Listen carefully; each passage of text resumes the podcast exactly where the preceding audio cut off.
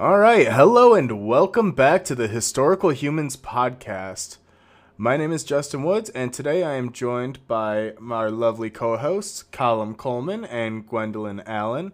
And today we are going to be talking about The Book of the Dead, which was sensationalized by the 1999 classic hit The Mummy, starring Brendan Fraser. Now, with the mummy, it's a little more complicated, and the Book of the Dead is a little bit more intensive. And um, I think before we dive quite into that, Colum, I think we should probably talk a little bit about the history of Egypt just to contextualize and build up our knowledge of what this wonderful, wonderful place entails. All right, so uh, the Book of the Dead spans uh, the uh, almost three millennia long history of ancient Egypt. Uh, and uh, it existed in its many forms. However, never once was it a golden book as seen in the movies. Wait, you mean the movie wasn't entirely accurate to the history? Oh, what a shocker, right? Oh, oh, dude. Uh, okay. This is already getting a little too spicy for me. yes. All right. So, Uh, yeah, obviously, it's divided and whatnot. So, tell us more. All right. So the Book of the Dead, uh, in its uh, various forms, dates all the way back to at least the Old Kingdom of Egypt, uh, approximately 4,700 years ago. So that's what 2700 to 2200 BCE, which is before Common Era. Yes. Okay. I love definitions. We're just bouncing around between them. well, for those of you watching at home, there's a huge debate as to whether it should be used BCE or um, We're not. BC. We're not doing this. Please. BCE is before Common Era. It's pretty much interchangeable, but it's a little more appropriate for worldwide contexts. There you go. I think I dodged that pretty well. Past that controversy Yeah. right there, and just Let's. Uh, focus on Egypt and time frames. we sidestep controversy around here. Only when we anywho, want to.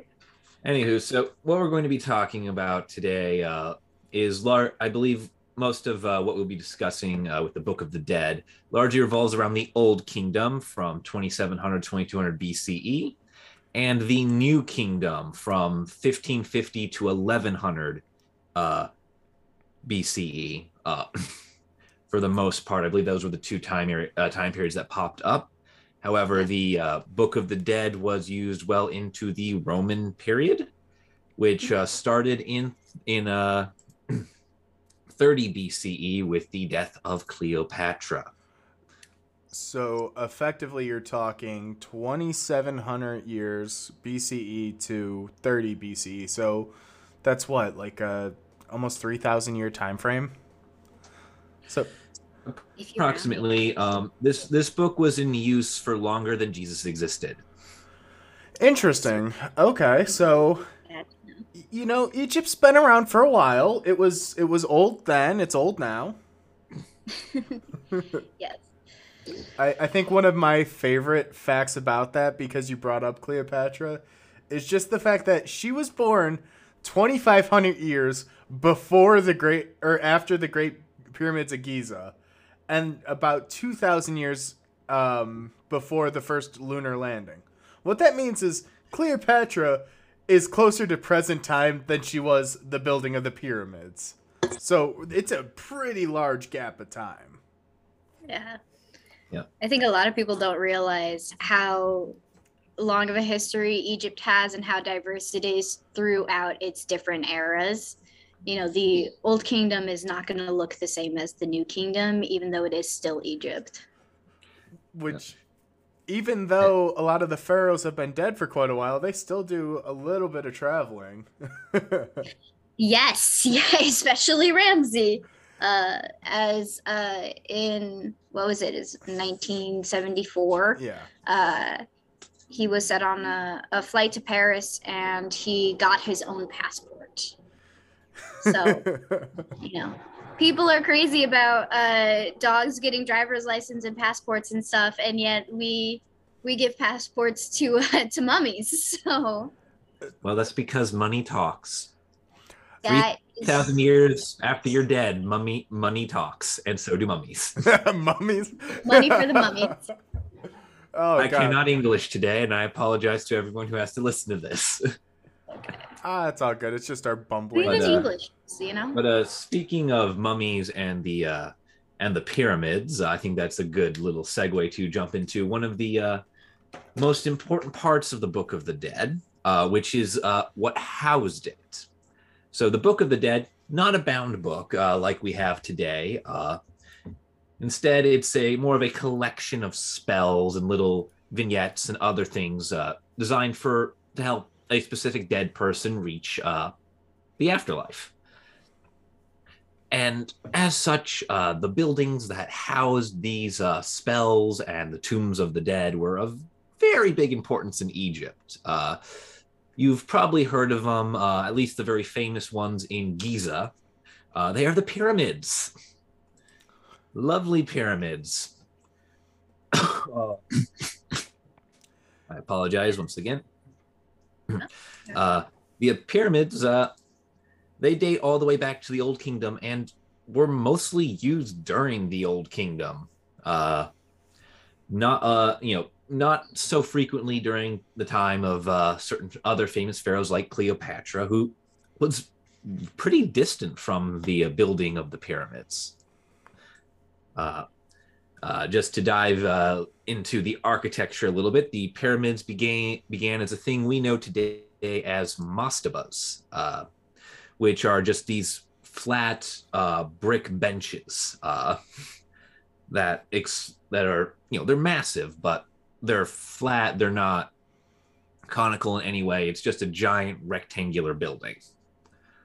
And uh, we first get the pyramids uh, in the 2600s with uh, the Step Pyramid of King Djoser, which is built by a name you might recognize from the films of Hollywood.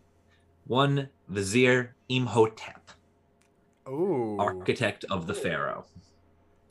Uh, surprisingly, not as evil as uh, as you might have been led to believe. Uh, he built the first pyramid, which was a step pyramid, uh, similar to what you might find in uh, Aztec or uh, other pyramid building cultures. Uh, he did it by just building slightly smaller mastabas on top of each other. What are you doing, step pyramid? Yeah. And uh, it's not until the fourth dynasty after this that, that we get the big, famous, conically shaped pyramids that we all know and love. And I feel like that should be a good point to get. I, today's just gonna be the episode of controversies. Uh, I I think it should be pretty well suited that you know pyramid shapes across the world tend to be some of the easiest ways to stack rocks and dirt, and that it doesn't necessarily need to be extraterrestrials to uh, help Oh accomplish gosh. that goal. I mean, Why do you have to bring up aliens? Why, why do we have to bring that up? Because Yes, and, all right, and I will back that. Um, I'll back that because uh, in between the step pyramid and the Great Pyramids of Giza, there are several very much failed attempts uh, in Egypt, including the Red Pyramid and the Bent Pyramid.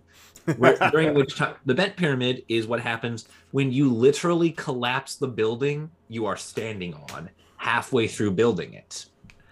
Uh, they had to change the angle by about 15 degrees to keep the entire structure from collapsing on itself halfway up. So the pyramid goes like this and then like that. And that's why it looks bad because these are people learning how to build things. And And if you had the instruction manual already, you wouldn't need to learn how to build things. And they've also proven that the the main pyramids at Giza were not built by slaves. They were actually skilled craftsmen and stonemasons. It's like, huh, you're building a super massive structure. You're gonna hire the experts, and I think they were the experts considering the fact the pyramid is still there. Yep. But and uh, yep. And uh, yeah, speaking of uh, all these wonderful pyramids uh, and our books of the dead, of course, uh, I think uh, now might be a fun time just to jump into a lovely little ritual uh, called the Heb Sed. Um, This ritual is recorded all the way back to the step pyramid of Djoser.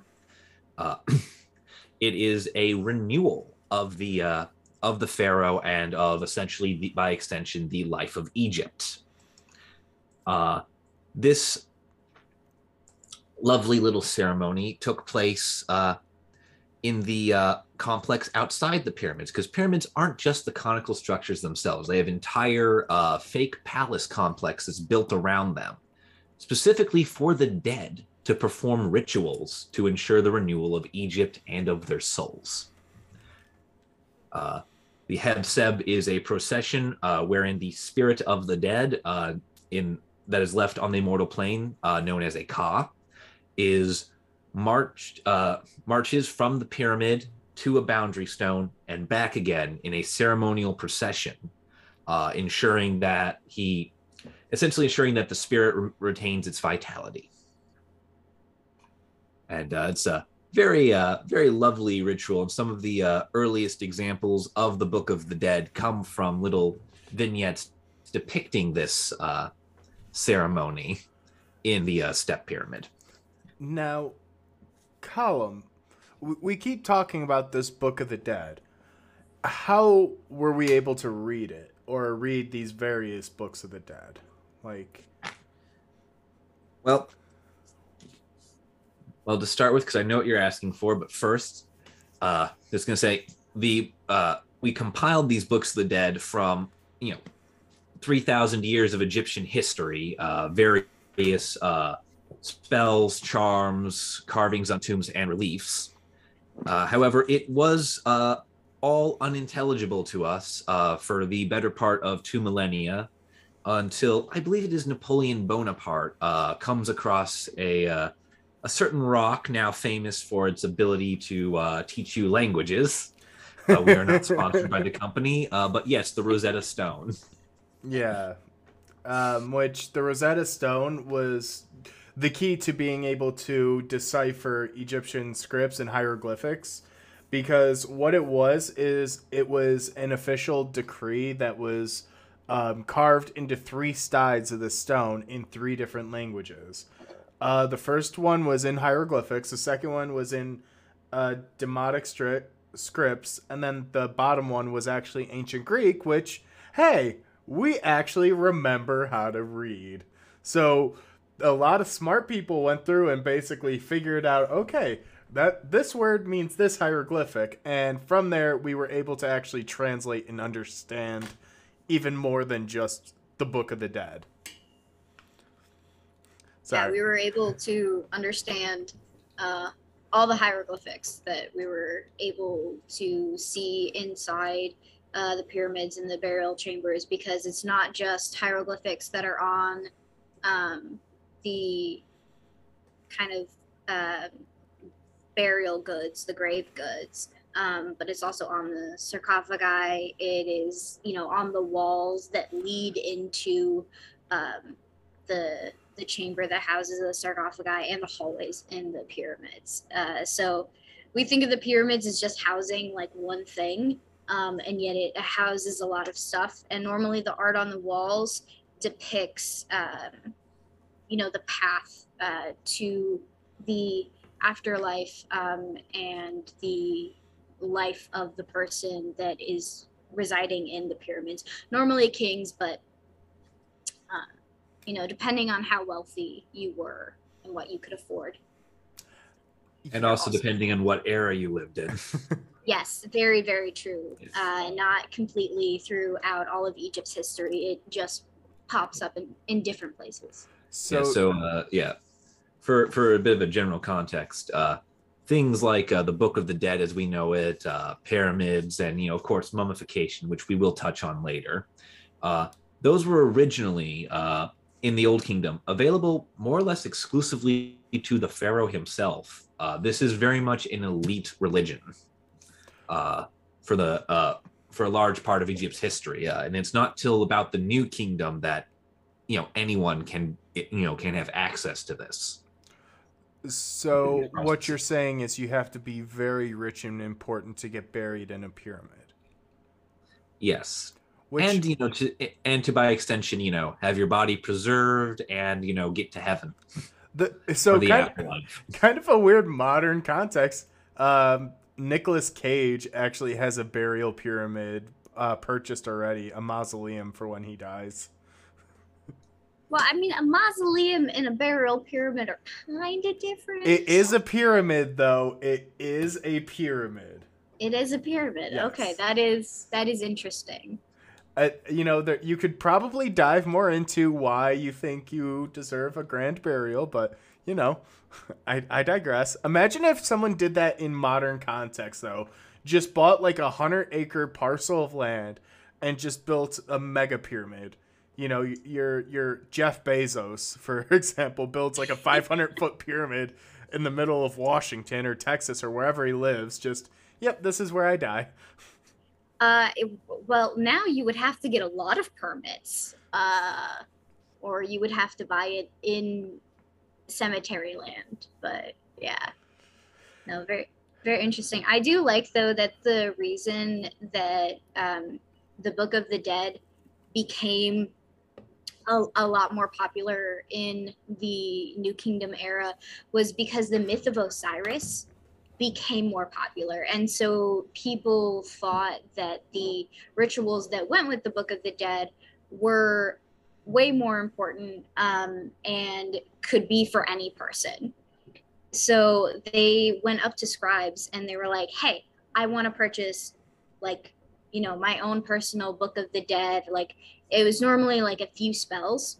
But because it was so popular and so many scribes were demanding it, they started producing these, you know, uh, I used to say between like 180 or something like that spells that people could buy depending on their price range. And so they kind of got demanded on how kind of like self-publishing became a demand in like modern times if we were to look at an equivalent. Self-publish your your book, your death script, basically. I mean, you can. So the big thing with the Book of the Dead is that because it's not, you know, uh, like in a mass-produced way, it's uh, you don't have these set chapters. There's no like concrete one. It's specific to the person because the spells and rituals that you'll have to go through are going to be different if you're a merchant or a soldier or like a king or a farmer um, because of the negative confessions that you'll have to do. And we'll, we'll get into that later. Um, but that was one of the reasons why people would get specific ones to them because you, you needed different, you know, rituals and spells that you were going to go through in your afterlife, depending on your own afterlife. So Yeah, and uh, really cool. And a little note on your point, Gwen. Um, the version that uh, I used when uh, researching this topic uh, for this uh, podcast uh, contains 190 spells exactly uh, Ah, I for knew it was guiding the soul to the dead.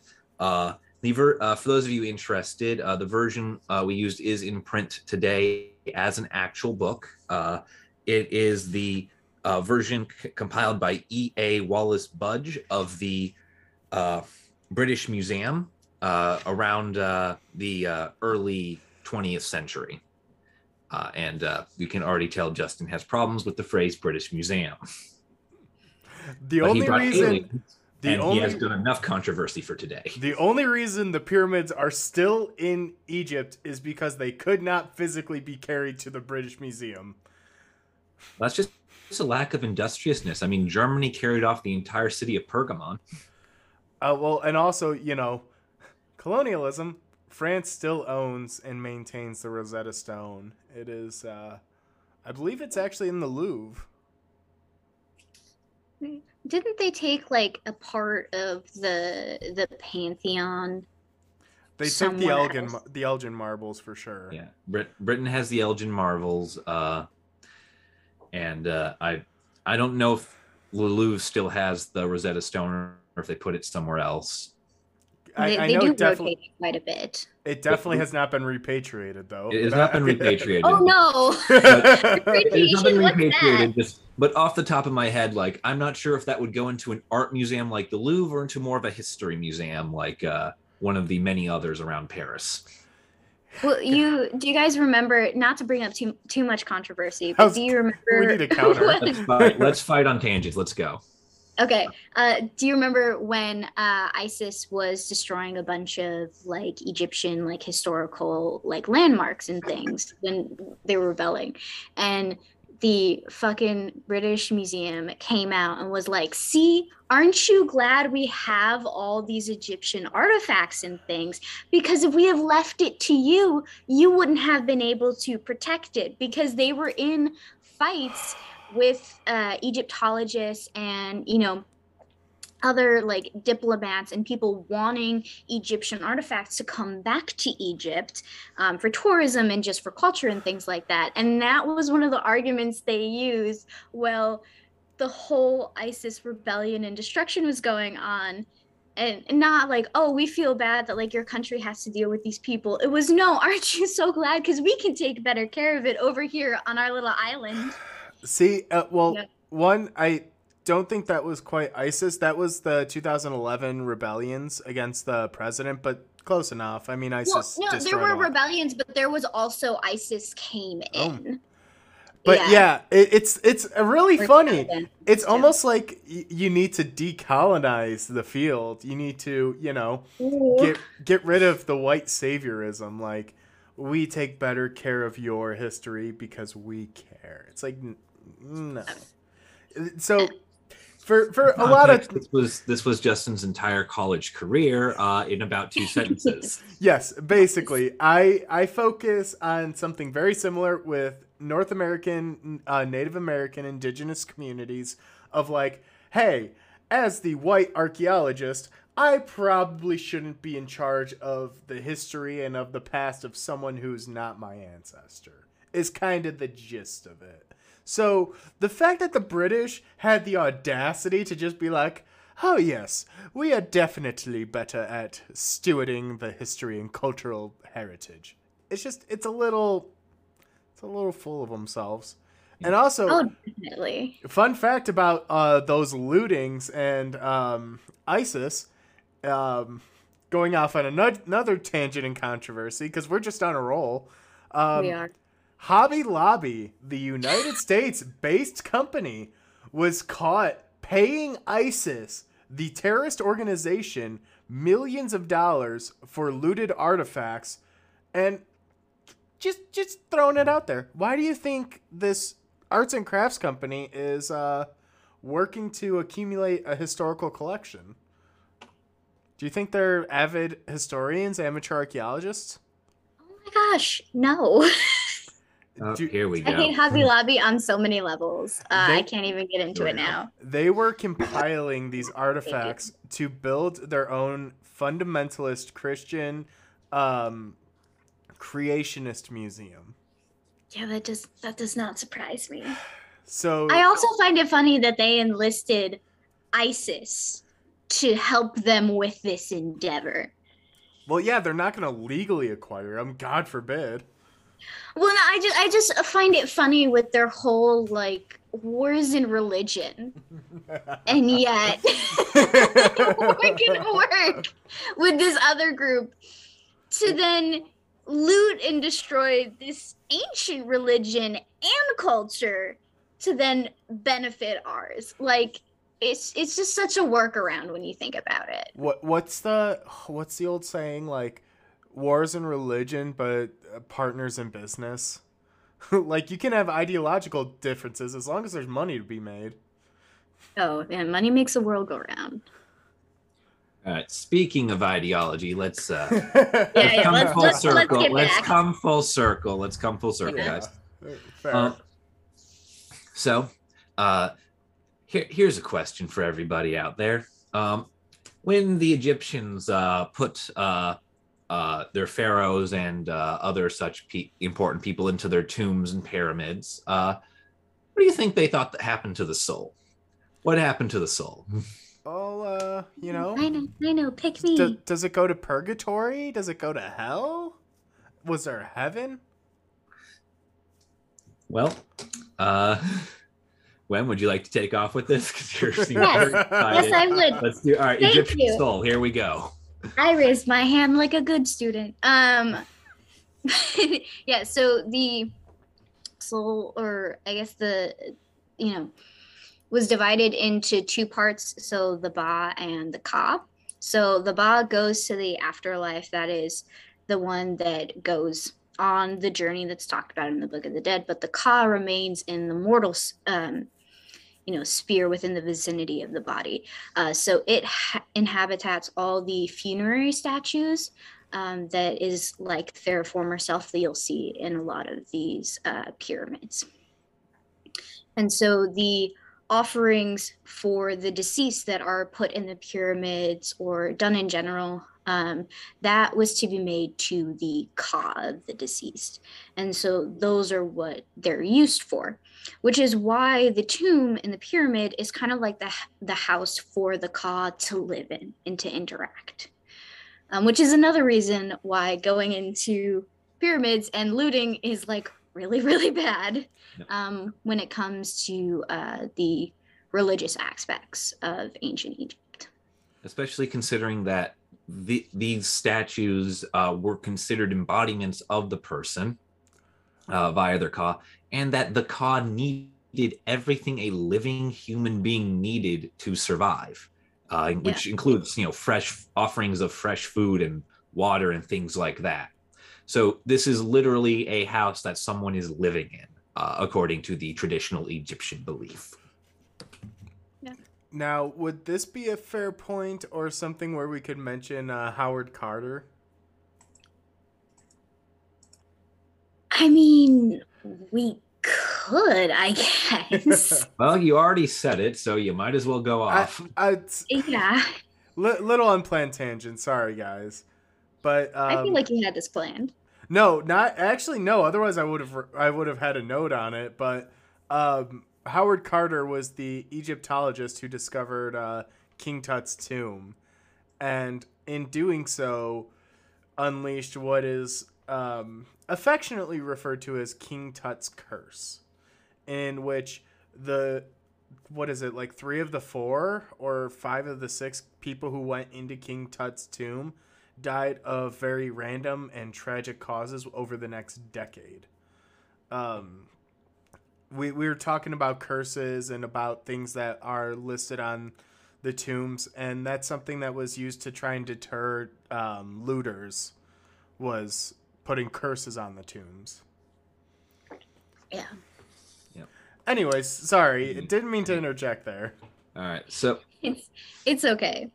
Uh, but for the Bob, unless you want to focus more on uh Ka, I hate to interrupt you. I just realized I did that Colum. I'm so sorry. No, it's a, no, no, it's all right. It's a, you're not really interrupting. It's uh, I was just going to ask if we wanted to uh if we wanted to go uh, into uh, a little, if we want to go into the the treatment of the body next, or if we want to go into the ba and the journey into the uh, afterlife, uh, which is what the Book of the Dead is a guidebook for. Yeah. Um. Well, I'd say let's talk about um, the preparation of the body, since that's still in the Ka, and then we can talk about uh, the Ba and the Book of the Dead and what all those things entail as kind of the meaty subject of our, you know, episode. All right. All right. So, uh, all right, I'll jump off the cliff. Here we go. Thank you. Uh, so, soon as I find it in our notes again, uh, mummification uh, was the primary uh, form of preparing a body for its interment and uh, its uh, you know residency in its permanent new house.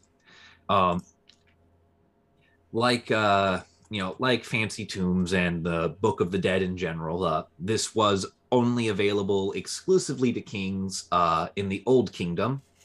But by the New Kingdom, if you could pay for it, you could get it.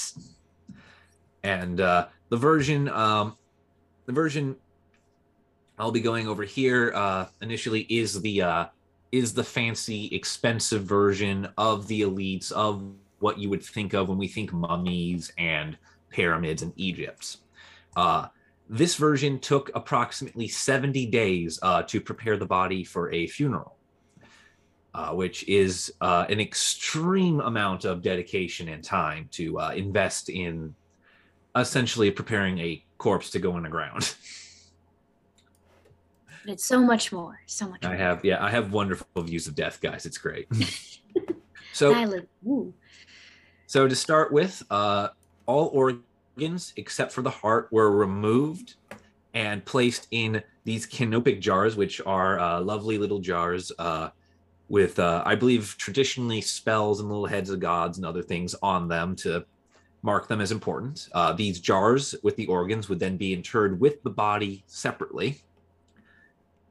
The heart was kept in the body uh, as it was believed to contain uh, the person's essence, their intelligence, their uh, emotions, their everything was in the heart. And uh, the heart was also uh, the one organ that you needed on you, uh, in accordance with the Book of the Dead, in order to enter the afterlife successfully. If you lost your hearts, you had no means of making an entry into uh, the afterlife, uh, which uh, is why uh, in a lot of the Book of the Dead, there are a lot of prayers about uh, things stealing your heart and them not being allowed to do it. Yes, this is very important. This is very important. It's the one thing that has to make it. Um, following this uh, removal, the body would be covered and filled with natron for about 40 to 50 days. Uh, natron is a salty drying agent that would effectively remove all the liquid from the body over this course of time so that the body would not rot once it was properly interred. Uh, this is very important since you know we're going through such trouble to preserve uh, the body. We want to make sure it doesn't actually you know get all disgusting uh, once we leave it there.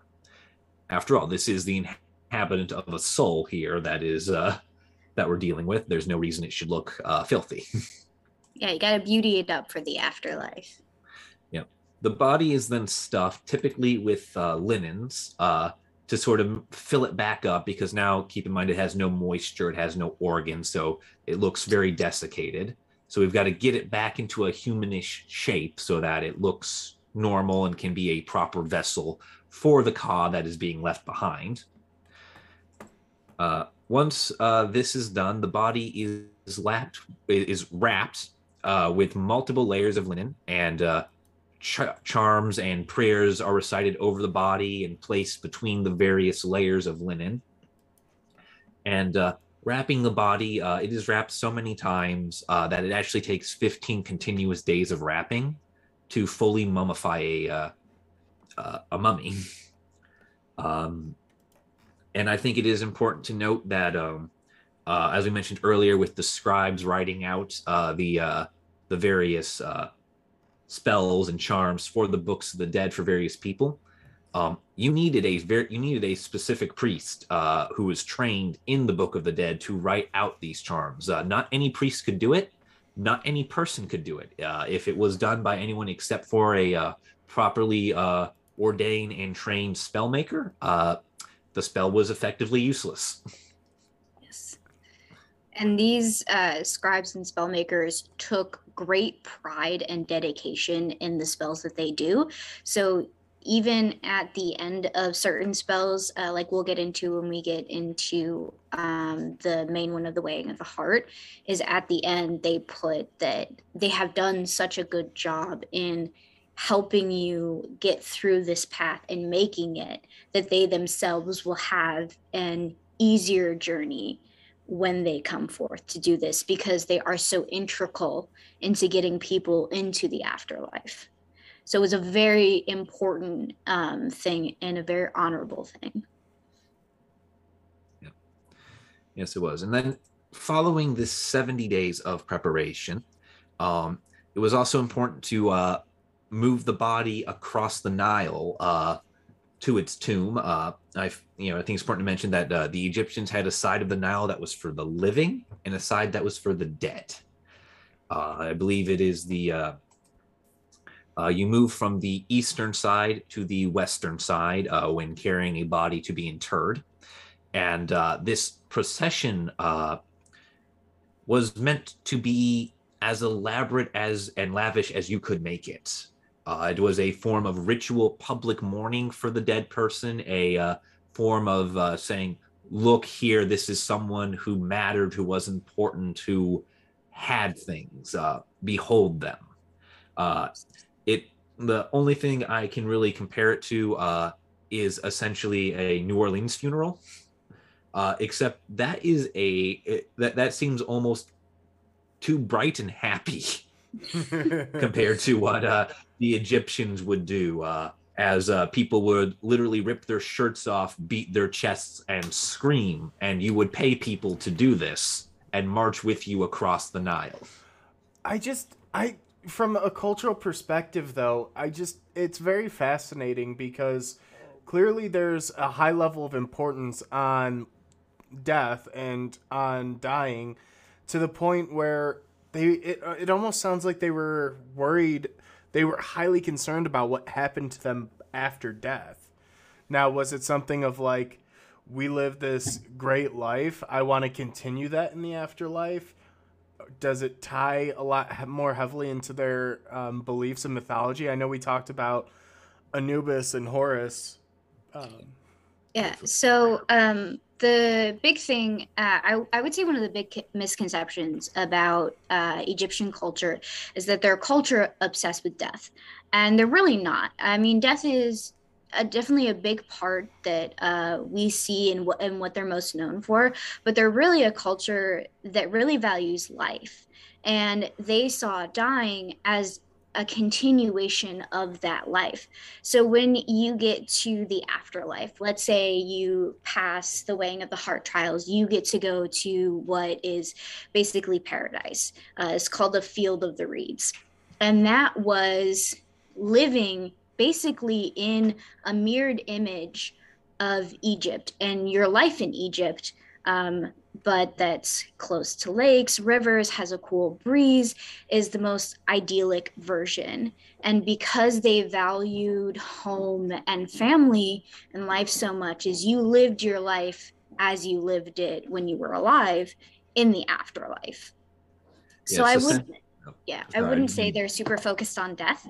Um, the only thing that truly scared them was not having an afterlife. So if you fail the trial, your heart gets devoured. And so your soul ceases to exist. And that was the most horrifying part of death to Egyptians, if that answers your kind of questions and thoughts. Yeah, it, it does. And it does tie a little bit back to the mythology too, because wasn't that the whole basis of of Ra, the sun god? That during the day he would go uh, to the overworld and then go to the underworld at night. The whole like coming and going of day and night. Uh, yeah, he does make the trips. Um, I'm not as familiar with that um, story. Of I, I do Rob. have some knowledge of that. So, generally, this story, uh, there are many references to uh, the sun barge, which is essentially uh, Ra's uh, giant ship that carries the sun uh, through uh, this world and the world of the after uh, of the afterlife. Um, this was essentially a ritual cyclic renewal of life and existence every every night when Ra went to bring the sun to the underworld for the day of the uh, underworld.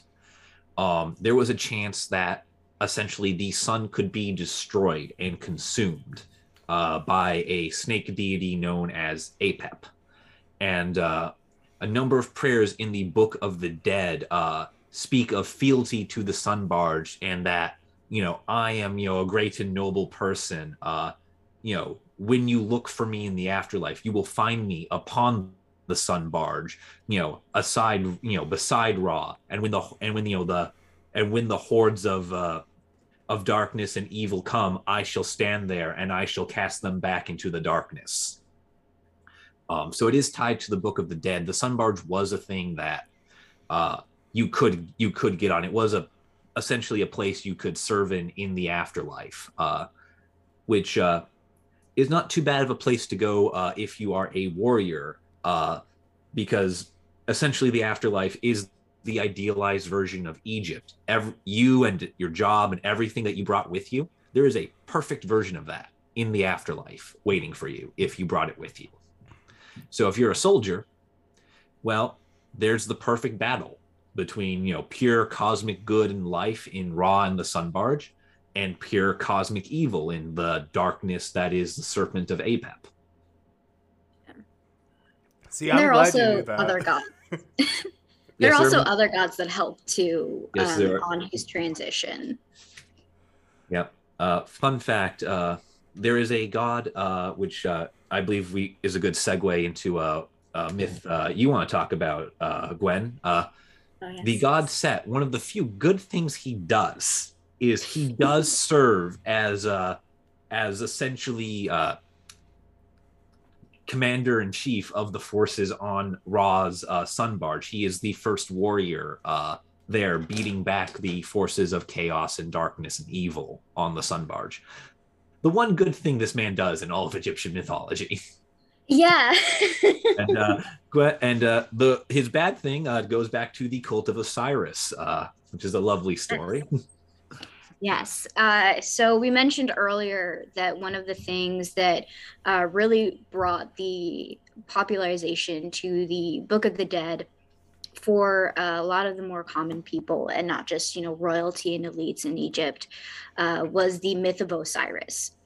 And so what essentially happened in this myth, because it is a little long, we're just kind of going to spark notes it, um, that the brother of Osiris, uh, Set, uh, becomes very resentful of Osiris's uh, success and um, the law and order and abundance that he's put into the earth as he's ruling it. And also, um, his wife, uh, I, I might be saying that wrong, um, is so enamored by Osiris that she shapeshift into Osiris's uh, wife, Isis, and proceeds to sleep with Osiris and becomes pregnant uh, and has Anubis. Bit of a problem. Uh, so she abandons Anubis, so worried that Set is going to find out. Well, he does, uh, and it does. It does not go well. Luckily, Anubis is adopted by Isis, but uh, when Set finds out, you know, this disgrace and already, you know, resentful and angry towards his brother, decides that he's gonna kill Osiris. And I'd like to just step in for one second, please, if I can, Gwen. Uh, I'd like to point out here that we would like to make distinction uh, between Isis, the goddess of magic and Oh, queen yes. of the afterlife, and the terrorist organization. They bear no relationship whatsoever Mm-hmm. uh, in any way, shape, or form. Uh, uh, one is Yes. one. Uh, the former, the one we are talking about, is the relatively good and benevolent goddess of magic.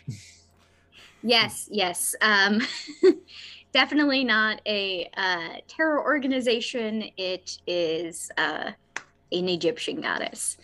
Yes, that, that's good you point out. Um, just so that people know. I always Right, forget good. sometimes that people don't know the origins. Yeah, Um, and, uh, so Set is plotting to murder his brother Osiris over this. Yes, it just it yes. gets So a little awkward. so he plans uh, to murder his brother. Obviously, very hard to do. Uh, he is, you know, the ruler of Earth at this time. And so he decides that he's going to have a beautiful coffin made um, to Osiris's uh, specific height and measurements and everything. And he was going to throw a party. And at this party, he was going to present this box to his guests and be like, whoever fits in this perfectly can have it as a gift. Because this would be a very good like a very you know good and beautiful gift to have. And so when osiris is like well yeah i'm gonna lay down in this coffin. I want to get this. This is a cool gift. Uh set slams it shut and throws it into the nile and is carried down the river. Um obviously uh freaks isis out um and she goes looking for him.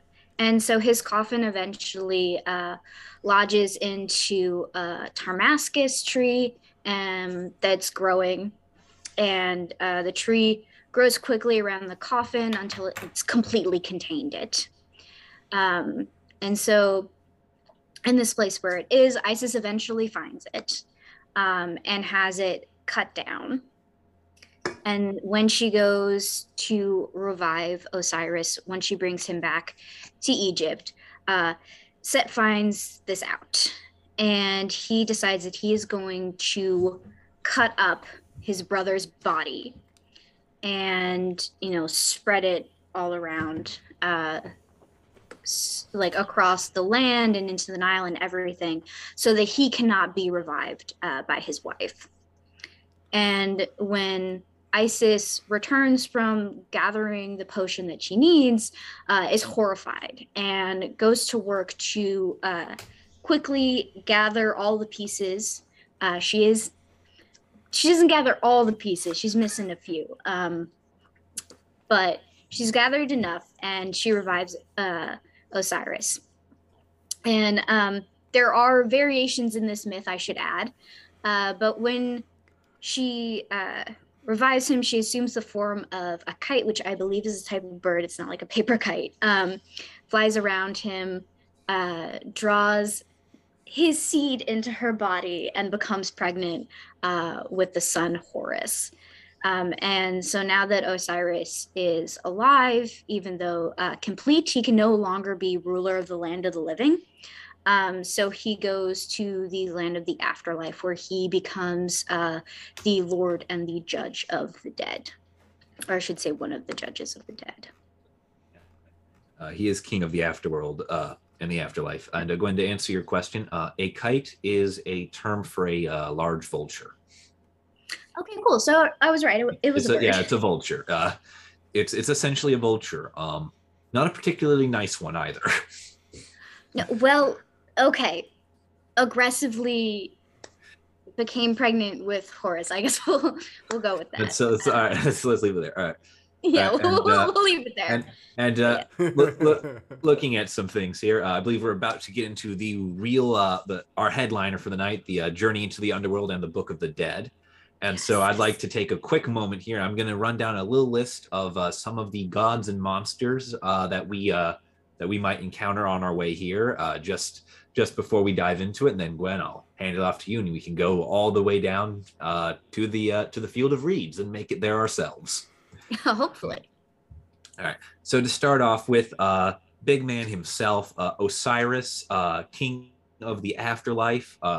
He is a uh, humanoid god, uh, typically depicted as a sort of green man. Uh, He's important because it's his cult that essentially popularizes the Book of the Dead, and uh, because he's sort of the king of the Field of Reeds. Uh, we have Anubis, uh, jackal-headed god, technically son of Set, technically son of Osiris. It's a bit confusing. Um, he is Osiris's right-hand man in the afterlife. His he is responsible for essentially running the Hall of Truth and setting up the scales and all the things that you would need to do to judge a soul's worthiness. Uh, we have Thoth, uh, a ibis-headed, which is a uh, a form of a bird.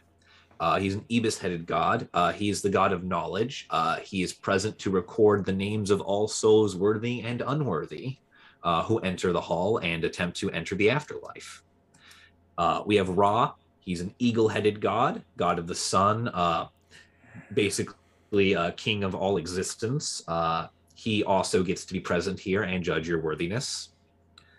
Um, we have Ma'at, uh, the goddess of truth. Uh, she donates the feather of truth upon which all souls shall be judged. Uh, very important uh, deity there.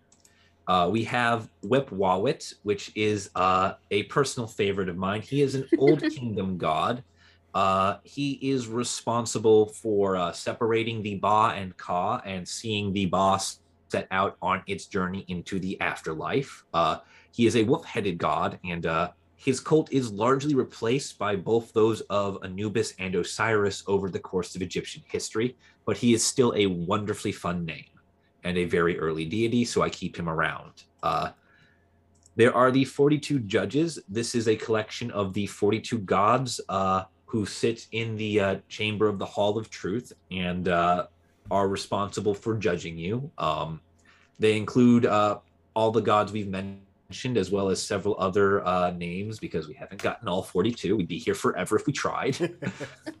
and yep, finally, yep. most importantly of all, in my opinion, there is the one thing that all Egyptians feared when they sent their souls on this journey to the afterlife, there is Amut, a crocodile-headed monster uh, who devours the soul of anyone deemed unworthy by either the scales of truth or the 42 judges. Uh, she consumes your heart and she is absolutely merciless. Uh, and uh, just a fun side note, she is often depicted as Anubis's pet. I would also like to point out that she is part lion and part hippopotamus as well as the crocodile. So the fearsomest creatures. Yeah. Uh, truly hideous, truly something you would only ever expect to find in a nightmare. hey, she's got a good personality though, okay? I mean, devouring souls is definitely a badass personality. I gotta respect it. Um, you know, as a bad bitch. Stop myself, idolizing the but- monsters. Stop idolizing. We uh we we must now take a moment here uh to remind Gwen that we do not idolize the destroyers of souls and uh, bringers of darkness. I mean, like in general, we shouldn't endorse it, but I feel like you gotta respect the hustle. I I do respect it. That's a pretty badass thing to be. Like o- of all the gods and all the jobs you could get stuck with, to be like, I'm just gonna devour your soul. That's badass. I mean, she was what so many Egyptian people feared, as they valued life so much that once she devoured your heart, your soul did not exist. There, there was a cease of exist, uh, of existing, and so that puts some people in a pretty like good line of of following the you know general laws of the gods. Also, it's kind of interesting that such fearsome creatures, she was depicted as being a hybrid of the creatures because you would think that those are some of the biggest um, predators that the people faced. I mean, the the crocodiles are all throughout the Nile River. Like you make one mistake in the river and you get chomped up. Hippos are terrifying in the wild. they're they're known for a lot of kills. Uh, I'd be more afraid of the hippopotamus than the lion and the crocodile. The lion Right. arguably is probably the most pass like docile and passive of the three because they tend not to attack unless they're hungry or looking for an easy kill. Yeah. Well, I would say the the crocodiles too, but yeah. yeah. Although, to in in in fairness to that, uh, Egypt as a known Egyptian mythology, um, the uh, the lion goddess uh, uh, Sekhmet uh, does have the highest body count of any Egyptian deity. Uh, when she went on a berserk rampage over disrespect to the gods and proceeded to attempt to murder every man, woman, and child in Egypt, and nearly succeeded. So there Wait. is clearly a connection between uh, murderous prowess and the ability to destroy things and lions for the Egyptians. They clearly had a connection there. When their Wait, wait, goddess of destruction is uh, is a lion. With that being said, we respect and honor all Egyptian gods. Just gonna We gotta put an honorable mention here, just Yes. just in case, covering yeah, all i our. i if she's listening, we really respect you. I'm a huge fan of your work. Like, listen. Listen. If I was concerned, I'd be tying ankhs out of my microphone cord right about now. Uh, anyway, uh, with uh, with that lovely introduction of a massive cast aside, uh, uh, Gwen, would you like to take us in on a soul's journey into the afterlife once the uh, Ka and Ba have been separated? Yes. Uh, so, uh, let's see. Let me figure out how I want to start this. Uh, so generally, uh, the journey to the afterlife is considered dangerous.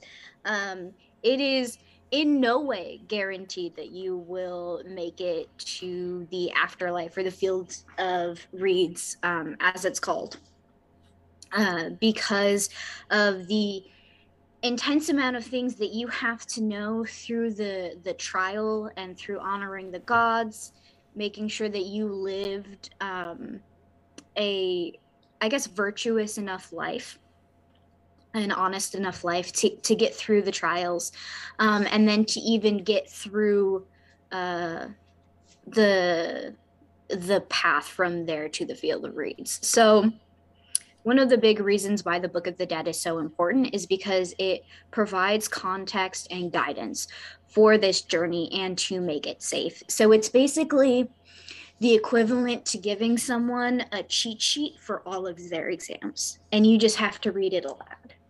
Uh, so this was very important. My cat is apparently extremely excited about this uh, discussion uh, as all cats are when you talk about the underworld.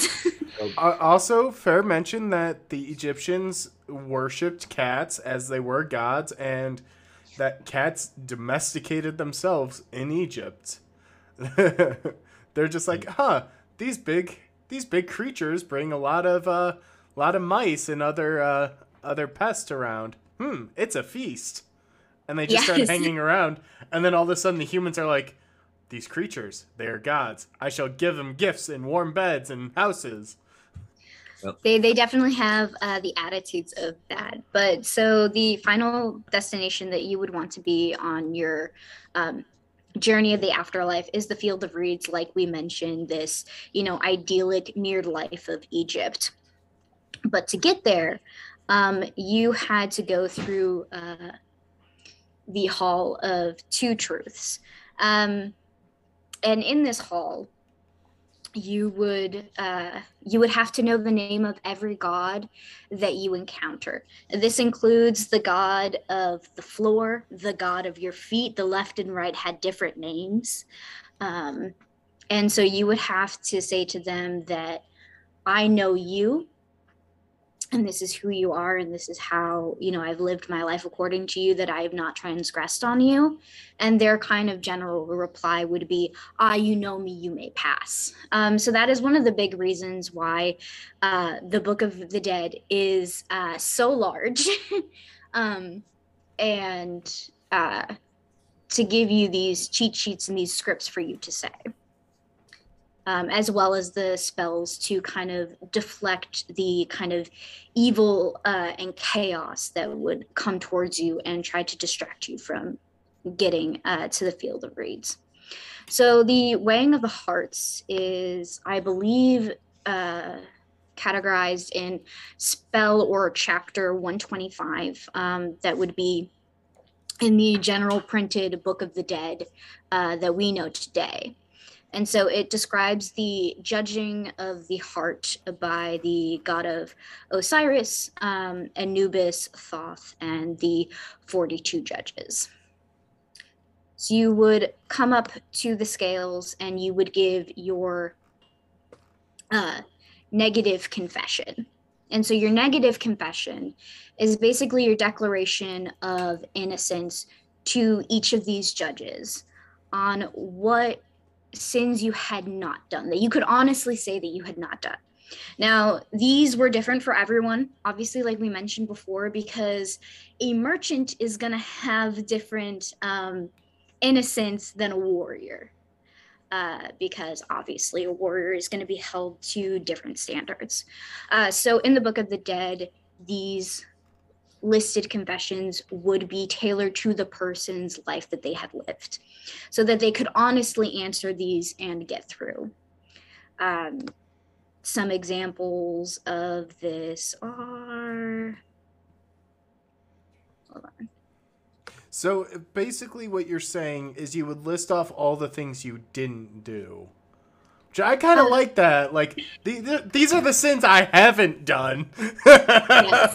yes. Um, they would also be like specific to the gods. So like an example that I have is like Hail Neba, who comest from and goest, uh, I have not uttered lies. Or uh, Hail uh, Set uh, uh, Kesu. Uh, who comest from the hensu i have not carried away food. And so these were very you know specific of like i have not uh, stolen or i have not slain men. Um, and these 42 judges were um, an invocation of uh, provinces, I believe, in Egypt, in uh, higher and lower. And there are also specific uh, nine gods uh, that were the great judges that would uh, converse uh, with Osiris and uh, Thoth on the judging of someone's uh, heart and their confession that they have. So we have Ra, obviously, uh, the god of the sun. We have Shu, the god of the air and peace. Uh, Tefnut, god of moisture. Uh, Geb, god of the earth. Nut, god of the sky. Isis, uh, Nephthys, Horus, Hathor. And so they would all come together um, and uh, judge this person's confession. Uh, and if they deemed it, you would weigh your heart on the scale. And if the scale was lighter than the feather of Maat, um, you could pass. But if it was heavier, then it would get eaten. Now, in different versions of the Book of the Dead, uh, the negative confession would come uh, after the weighing of the hearts or before. And, and, and so it, it changes throughout. Um, some versions we have before, some versions we have after. Um, but generally, you have to pass uh, both uh, in order to go through on your uh, journey. Interesting. Yeah. Uh, and so. Uh, yeah, so the god Thoth normally presided over these because he was considered, um, you know, the one of the wisest gods, um, and recorded all the names uh, that entered into the field of reeds. And so this is one of the um, most consistent chapters that we find this in. I believe all, if not nearly all, of the Book of the Dead um, uh, versions that we have that uh, we found. So that was one of the most important, um, even if it changes a little, because it was that trial period that you got. And then once you get out of that trial period, you have to make it across the lake. I believe it's called the Lake of Flowers, um, if I am not mistaken and you had to make it through there with a rather um, irksome guide and you had to deflect monsters and chaos that would try to drag you under. So, like Colum said, there are spells to deflect snakes. There are spells to um, deflect crocodiles and so many different things um, that you could invoke and recite as you're making this journey. But once you make it, paradise. Um, though in some cases, um, for a brief period of time, uh, the field of reeds was not considered a permanent place to live, only temporary, which I felt really interesting. However, I didn't see a lot of um, further explanations on why it was temporary or what happened afterwards for it. But yeah so that's one of the big things of the book of the dead when it comes to um, mythology and having to know things and why you need a cheat sheet because there's so much uh, stuff even when it comes to the 42 judges and just the names of the feet that you have to memorize and the walls and the floors and it's a lot. On the plus side at least you've got your entire life to study for it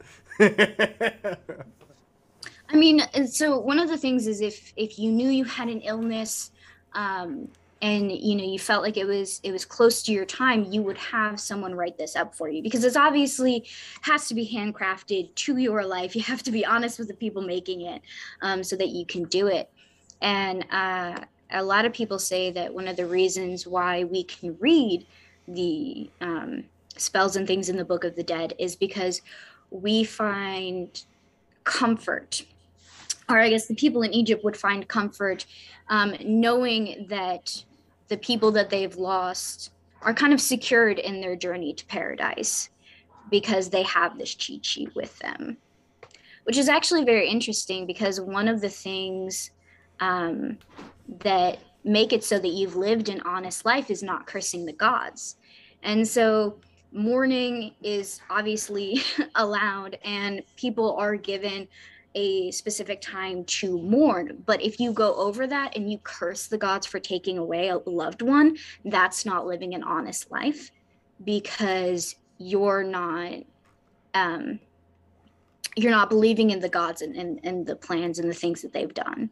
Uh, so if if you do curse the gods for taking some away from you, then you're believing falsehoods, and that's one of the things that you have to put in your negative confession to make it through. Interesting. Yeah. And uh, throughout all this, the heart is the most important organ, which is why it is the only one not taken out of the body. Uh, so that to ensure that at the very least your ka has it at the start uh, when when he when he and the boss separate to start off the journey. Yeah, it, it must be weighed, or else you cannot get through, because it is that is how you get judged. Alrighty. So yeah, that is that is the beautiful Book of the Dead. Wonderful. And I think that would be a good point, unless do you have anything additional to add, Colum? Well, just I thought it would be nice since uh, we do in fact have a copy of the uh, EA uh, Wallis Budge version of the Book of the Dead with us, uh, just to give uh, the people listening a little sample of uh, of what some of these prayers sounded like, uh, if uh, if we still have time, of course. Yep, I, I think we got time for the for the um, little recession or recitation there of the of the section, and then we can go into our last little bit and wrap up here. All right. So uh, the selection that that I've chosen uh, for us today, uh, gather round, my disciples. Um, Story time. is the giving of the heart to the deceased. Uh, it is chapter 26 of the E.A. Wallis Budge version, uh, taken from the Papyrus of Ani, uh, sheet 15. May my heart be with me in the house of hearts. May my heart be with me in the house of hearts. May my heart be with me, and may it rest there, or I shall not eat the cakes of Osiris on the eastern side of the lake of flowers. Neither shall I have a boat wherein to go down the Nile, nor another wherein to go up, nor shall I be able to sail down the Nile with thee. May my mouth be given to me so that I may speak therewith, and may my two legs to walk therewith, and my two hands and arms to overthrow mine foe. May the doors of heaven be open unto me. May Seb, prince of the gods, open wide his two jaws unto me. May he open my two eyes which are blindfolded. May he cause me to stretch apart my two legs which are bound together. May Anubis make my legs firm so that I may stand upon them. May the goddess Sekhet make me to rise so that I may ascend onto heaven, and that I and that that may be done which I command in the house of the Ka of Ptah in Memphis. I understand with my heart. I have gained mastery over my heart. I have gained the mastery over my two hands. I have gained the mastery over my legs. I have gained the power to do whatsoever my Ka pleaseth. My soul shall not be fettered to my body at the gates of the underworld, but I shall enter in peace, and I shall come forth in peace. Uh, Interesting. that is uh, that is chapter uh, 26 of the Book of the Dead, uh, wherein the uh, wherein the soul receives his heart and is made to rise up from uh, from his body. Interesting. It's kind of cool to hear it recited like that. Um, you know, you grow up, you you hear certain religious texts repeated frequently. It's kind of interesting that they they kind they almost have the same formula of that repetition and that like detachment there. Well, uh, with uh, with a notice on that, um, Egyptian uh, history in the Book of the Dead, uh, it was in practice during the times of the writings of uh, uh, the Old and the New Testament uh, uh, for Christianity, which uh, is uh, reli- religion uh, many uh, of- of our viewers, I believe, will be familiar with. Uh, Uh, yeah, Christianity. It's a little prolific. so you know the It's, it's just a smidge. So- the uh the writing styles for a lot of these is contemporary with either the old or the new testament uh Interesting. And um, to kind of continue forth and to segue a little bit, the last little section I have here is just bookmark some interesting archaeology and news that has come out of Egypt in the past year in 2021. There were uh, a couple of really big things that that jumped out. Oh yeah. Um, one of the coolest was they uncovered the tomb of Ramses II's chief treasurer, so the one who controlled a lot of the finances. Um, they discovered two additional 2,500 year old tombs in southern Egypt. Um, my personal favorite, and I think one of the biggest that have come out though, is they've actually discovered a city near Luxor that dates back to about 3,500 years ago. So pretty pretty old. Um, Let me think. That would make it at 3,500 years old. That would uh, make it a uh, that would make it a new kingdom city. yeah. So So uh, around the time when uh, this lovely little book was uh, becoming very popularized. Yeah. And uh, something of note that I thought was kind of interesting, and we touched very briefly about it when we talked about the looting, but there's actually a chief um, minister of the state for antiquities and affairs, Dr. Zahi Hawass, who is kind of the head honcho when it comes to Egyptology and archaeological excavations in Egypt. He tends to be the main point of contact, the one who does a lot of press releases, which is good and bad. Um, because he was in he he was good friends with uh, um, Mubarak, who was deposed in 2011 during the the chaos. Um, but also he kind of domineered the the field, forbidding archaeologists to announce their own findings, um, courting the media for his own gain. Um, certain people are actually denied rights to archaeological sites because they were too amateurish. Um, it's it, it's a good and bad thing. Like there's a lot of gatekeeping there, but a lot of people argue in favor of him because it is a certain level of stewardship over their culture. I mean, one of the things we did not talk about is the prolific looting of mummies throughout most of history. Like in the Yeah. 1800s, they used mummies as tr- uh, fuel for trains when trains were first introduced into Egypt. they just chucked them in. They literally ate mummies at Victorian parties, and that is one of the main reasons why we don't have a lot of mummies to study from what we used to have. Um, was because of cannibal, fashionable cannibal, cannibalism. So You could also know, grind there's- up their bones and snuff it as medicine.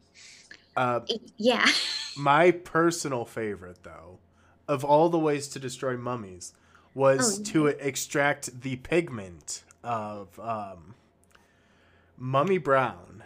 Was a specific paint pigment that artists would use, and it's very interesting because you can actually tell um, real paintings from uh, fakes or from recreations or like um, forgeries because of this pigment because they would literally blend up the the mummy and it would create this pigment that artist would use. yeah. Uh, so I mean, just from all of that, I definitely understand um, the strict stewardship uh, that is really enforced um, because it is a culture that has been trampled on uh, so much eh, by you know archaeology. Um, and there's been a lot of uh, disingenuous interactions uh, when it when it comes to archaeology. I mean, Egypt is such a famous topic, and there's so much fascination um, with ancient Egypt, and yet Egypt itself doesn't see that kind of uh, tourism revenue in the same way that these other museums do because they hold these artifacts. Um, I mean, in in Chicago, we have like the mummy exhibit that comes around every now and then, and people will flock to go see it. Um, but Egypt itself isn't seeing any of that money, and that's something that they should as this is their culture and this is their history that was taken from them popularized and then monetized so And Yeah. additionally, uh, sorry, and additionally too with uh with the looting, um, this is um, unfortunately this is a lot of the looting and a lot of the obsession, a lot of the take take taking is something of a drawback to uh, ma- massive monumental funerary architecture like the Yeah. Great Pyramids. Um, like uh, there are hundreds of other pyramids and funerary complexes that we did not go into and did not mention. That would be a whole uh, dozen episodes on their own just to go through them all. Um, and when you do that, and when you put a ton of money not just into the building but into the goods of the tomb itself, that does tend to attract a lot of people who want to take it. yes And I I'm gonna jump up on my soapbox here um, for ju- for just a moment. A, a lot of the fascination with ancient Egypt, one stems from the the Great Pyramids, and two stems from like ancient knowledge. I mean, Cleopatra, Mark Antony, Julius Caesar. There's a lot of historic references to it, but also we really should pay mind to the fact that Egypt has been pretty regularly colonized through a majority of modern history. I mean, it was an enclave for the Roman Empire. The um, Islamic empires tore through it. Hell, even the British and French were occupying Egypt as recently as what the 1960s, 50s. They really have not been independent for long. No Yeah, and and I would also uh, I'd also like to make a note um, too uh, uh, on that too is that uh, Cleopatra was a member of the Ptolemaic dynasty, uh, which itself was not Egyptian. They were uh, they were a Greek kingdom. yeah Uh, the entire uh, the entirety of the Hellenic period from 323 to 30 uh, BCE. That was technically a foreign occupation. Uh, you know, where the uh, pharaohs were all Greek. Uh, they managed to achieve pure uh, Greek lineage through means of, shall we say, Alabama marriaging. Uh, I mean, we do want to insult some people, we can. We could just We- use the Hey, general. we have already that- insulted the British uh, about 10 times over in this podcast. They Uh, deserve I mean, it, I though. It's a bit deserved, though. I feel like we can shit on the We- British just a little bit from we- the we are- we- we are- whatnot. we are throwing a lot of things out there and um, even uh, even in the uh, late new kingdom immediately prior to that um, egypt was ruled uh, from persepolis uh, which was uh, the persians uh, about uh, about 500 to a thousand miles uh, east of the actual land of egypt. Uh, so they- it, yeah. th- they spend a lot of their time not ruling themselves and being a part of other systems. Some so of which were better than others. It's definitely justified that they want to reclaim that heritage, reclaim that lineage, and that's actually something you see quite often. A lot of times with repressed and um, groups that have experienced a lot of colonial trauma like that is this Yeah. resurgence and um, re-ownership of um, a renewed interest in their heritage and in their lineage to connect them to that past because after a while you start feeling like you lose parts of your identity your culture Oh, I mean, we see it a lot today with uh, modern indigenous communities across the world. I mean, First Nations in Canada, in the U.S., Australia. There's been a lot of language revitalization. There's been a lot of interest in, um, and a lot of work done to over the stewardship of these historic materials. Yeah. And I mean, it's a, it's a beautiful thing to see. And I think as, you know, anthropologists, archaeologists, you know, we should definitely be at the forefront supporting this. Um, and it, it is sad when you see other people, you know, with within our discipline um, pushing back on that. Uh, because we have to we have to own up to our mistakes, like the British and colonialism. Um, um, of of this trauma that and hurt that we have contributed and caused. So and it, it poses this modern ethical dilemma to really bring this on a full tangent but there's a there's a really big modern ethical dilemma in a lot of academic fields of what do you do in these situations is there a certain level of care that you should impart to these artifacts? Because cultural resources are a finite resource.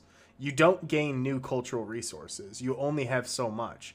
So, like the British Museum during the revolt in Egypt, they made that argument of we are stewards of this culture, cultural heritage, and right now it's in great danger. And we've seen with ISIS the destruction of historic sites that weren't able to be preserved or put into museums or museums being looted. So there's a lot of the old guard, I'll, I'll say, as a polite way to put it, the old guard who say, we are stewards of this heritage, we are the stewards of this history, and we want to just preserve it for future generations to learn about, which at its core is a pretty valid argument.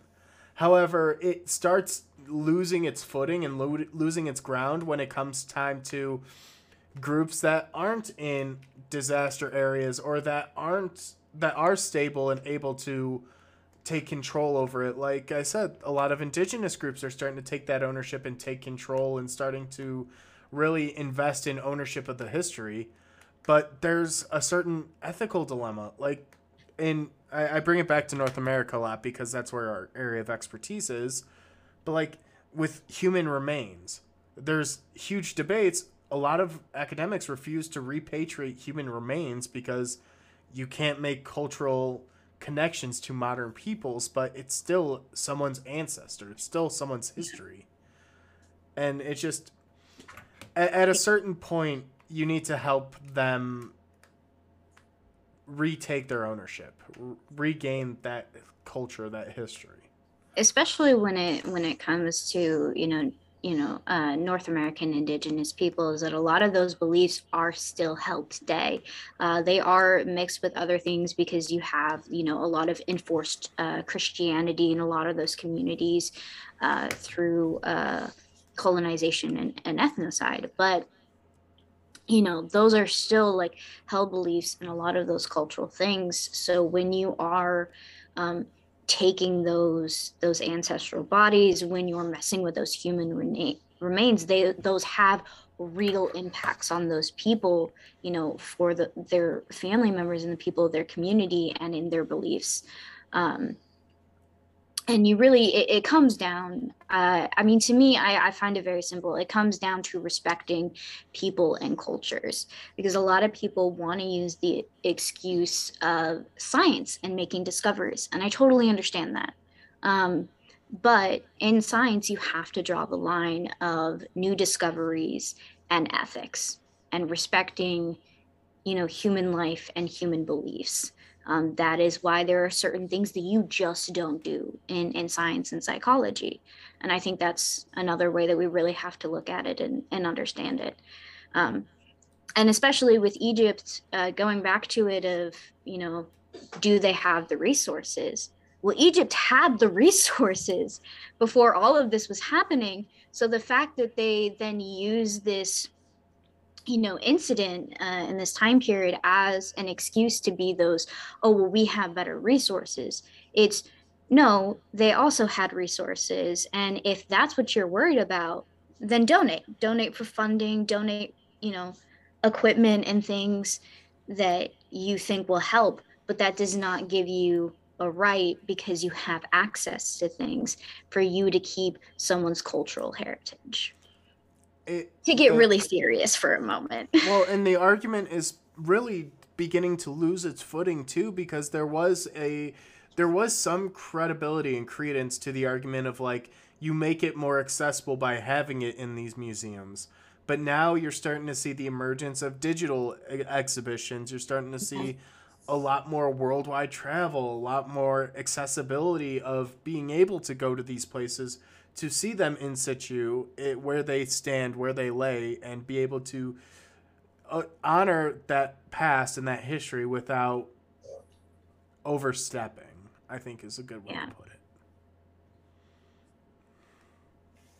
Yeah, I, I think that's a great way to put it. We we have the technology now um, that these arguments, you know, they're in the past. There's no reason for them anymore. Uh, it comes down to you know respecting the people and and their culture.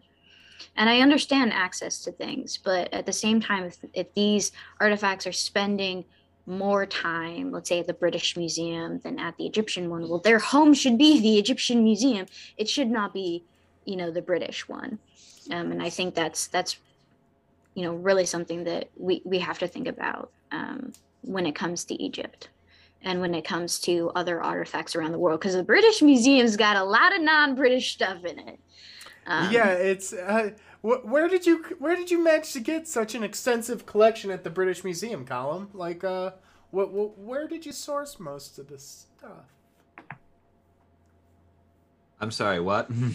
I didn't uh, i think he's talking statement. about the source of information on uh the Brit the British Museum. Like, where where did the British Museum get all their artifacts? Hmm. Well, the uh, Book of the Dead that we've been using, which is from the early 20th century British Museum, is a compilation of uh, several hundred uh, vignettes and papyri, which were uh, uh, the Egyptian version of paper was papyrus and papyri. Um, several hundred of those uh, form this edition of the Book of the Dead. Um, they are listed uh, in here uh, by their uh, number in that was given to them by the British Museum. Uh, all 190 of them, all 698 pages worth of text. Hmm. Yeah. Uh, this is not a small book. no. Uh, by any means, it is an interesting read. There are some there are some very uh, there are some very fun little uh, uh, charms and spells in here uh, that are just interesting to read and an interesting look at things. Uh, we do not make money off of any sales from this, but uh, yeah. But, uh, but speaking of ancient, speaking of ancient cultures and their beliefs uh, and their right to them, uh, we have the Egyptian Book of the Dead. Uh, I think you know, and I think that's uh, that's about all she wrote. yeah, and yeah, Gwen, what I were mean, you about to say?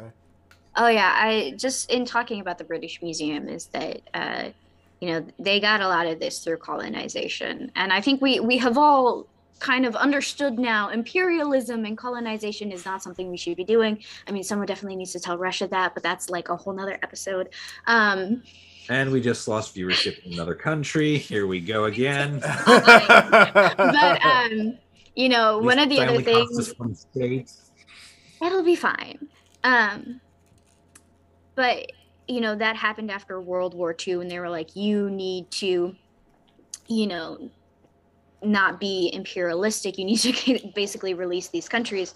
Um, and though they were you know republics and they've become more and more independent another thing is you also need to release these cultural ties um, which i think is is something we've been much slower uh, to accept and talk about but that's also really important to independence and identity in country uh, but we are definitely off topic from uh, the book of the dead Yep. Uh, I, so with that, I'm going to end us with another excerpt.